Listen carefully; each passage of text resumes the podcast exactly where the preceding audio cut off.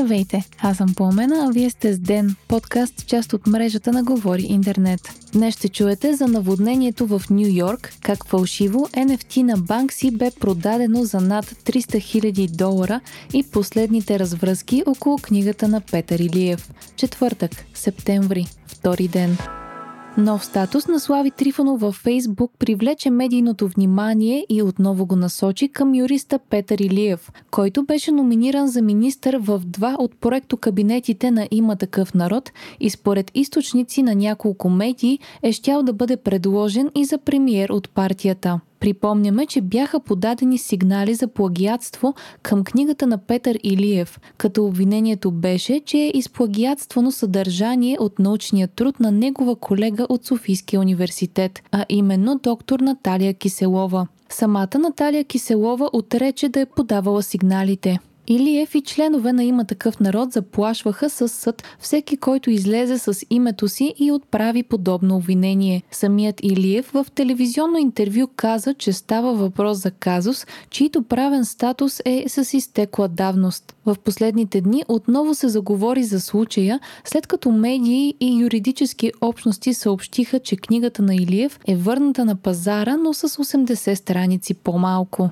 В статуса си лидерът на Има такъв народ коментира искане на националната полиция към издателя на Илиев, Нова звезда, да получи информация за въпросният научен труд. Според Трифонов това действие е поръчка и има за цел да смачка Петър Илиев и да уязви Трифонов. Лидерът на има такъв народ продължава с обещание да се погрижи за Петър Илиев, както и да се погрижи за този, който е подал сигналите срещу Илиев. Уточнява, че това ще се случи по законовия ред. И ако всичко това не изглежда достатъчно драматично, часове по-късно от гражданското движение Боец, известно с силно критичната си позиция към управлението на ГЕРБ, публикуваха статус във Фейсбук, в който заявяват, че именно те са подали сигнала срещу Петър Илиев. Според Боец, сигналът не е имал за цел да уязви никого, а да се намери истината и да се бори корупцията. Боец поставя под въпрос защо, ако има такъв народ се борят срещу корупционни и противозаконни практики, то те не са поискали да бъде направена въпросната проверка на книгата, за да се оборят твърденията за плагиатство. В момента сигналите за плагиатството се разглеждат както в етичната комисия на Софийски университет, така и от прокуратурата.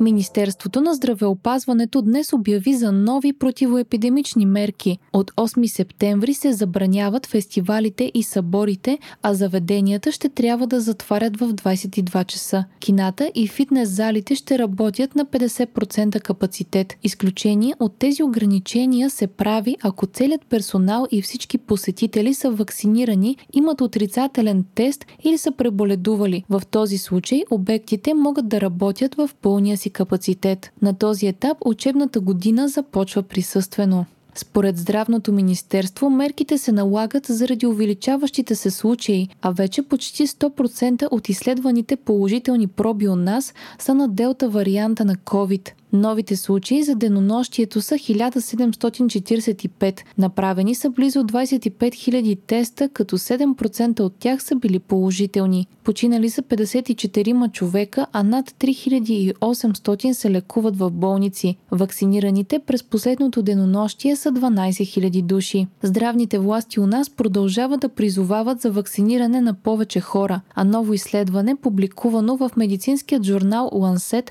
показва, че шансът вакцинираните, които се заразят, да имат симптоми на COVID-19 е 50% по-малък. Много по-ниска е и вероятността да се разболеят тежко или да се стигне до болница.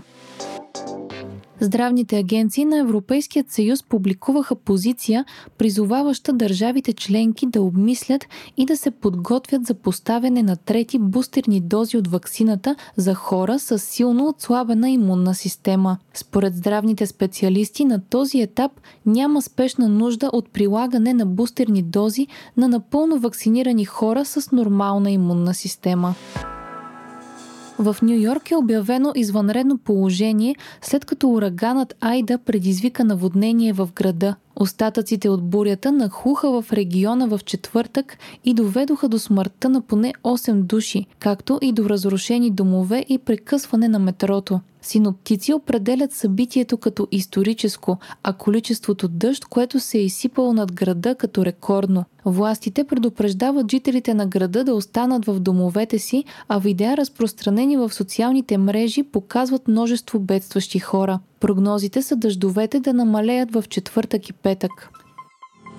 Хайтек четвъртък с Viva.com Фалшиво NFT на Банкси бе продадено за над 330 000 долара през сайта на твореца. Хакер е публикувал линк за онлайн надаване на сайта на Банкси. Надаването е приключило след като един от участниците е предложил с 90% повече от останалите и е заплатил огромната сума, използвайки криптовалутата Ethereum.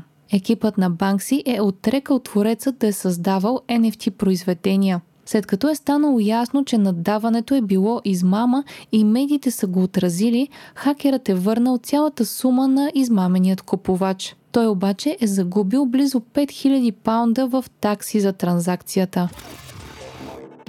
Google разработва процесори за лаптопите и таблетите си, съобщава Капитал, цитирайки Nikkei Азия. Ходът на американската компания се възприема като заявка за амбициите й в разработването на хардуер и път към повишаване на конкурентоспособността й. Според източници на японското издание, Google планира около 2023 година да пусне процесори за лаптопи и таблети, които да работят с операционната система Chrome. От Google също така съобщиха, че за първи път ще използват чипове собствено производство в предстоящата серия смартфони Pixel 6. Изпълнителният директор на Apple, Тим Кук, е получил 750 милиона долара премия, пише BBC. Огромната сума е част от сделка, която Кук е сключил с Apple, когато преди 10 години е поел управлението на компанията от съоснователят и Стив Джобс. Част от условията Кук да получи премията са били Apple да увеличи стойността на акциите си, което компанията е направила и то с 1200% от 2011 насам.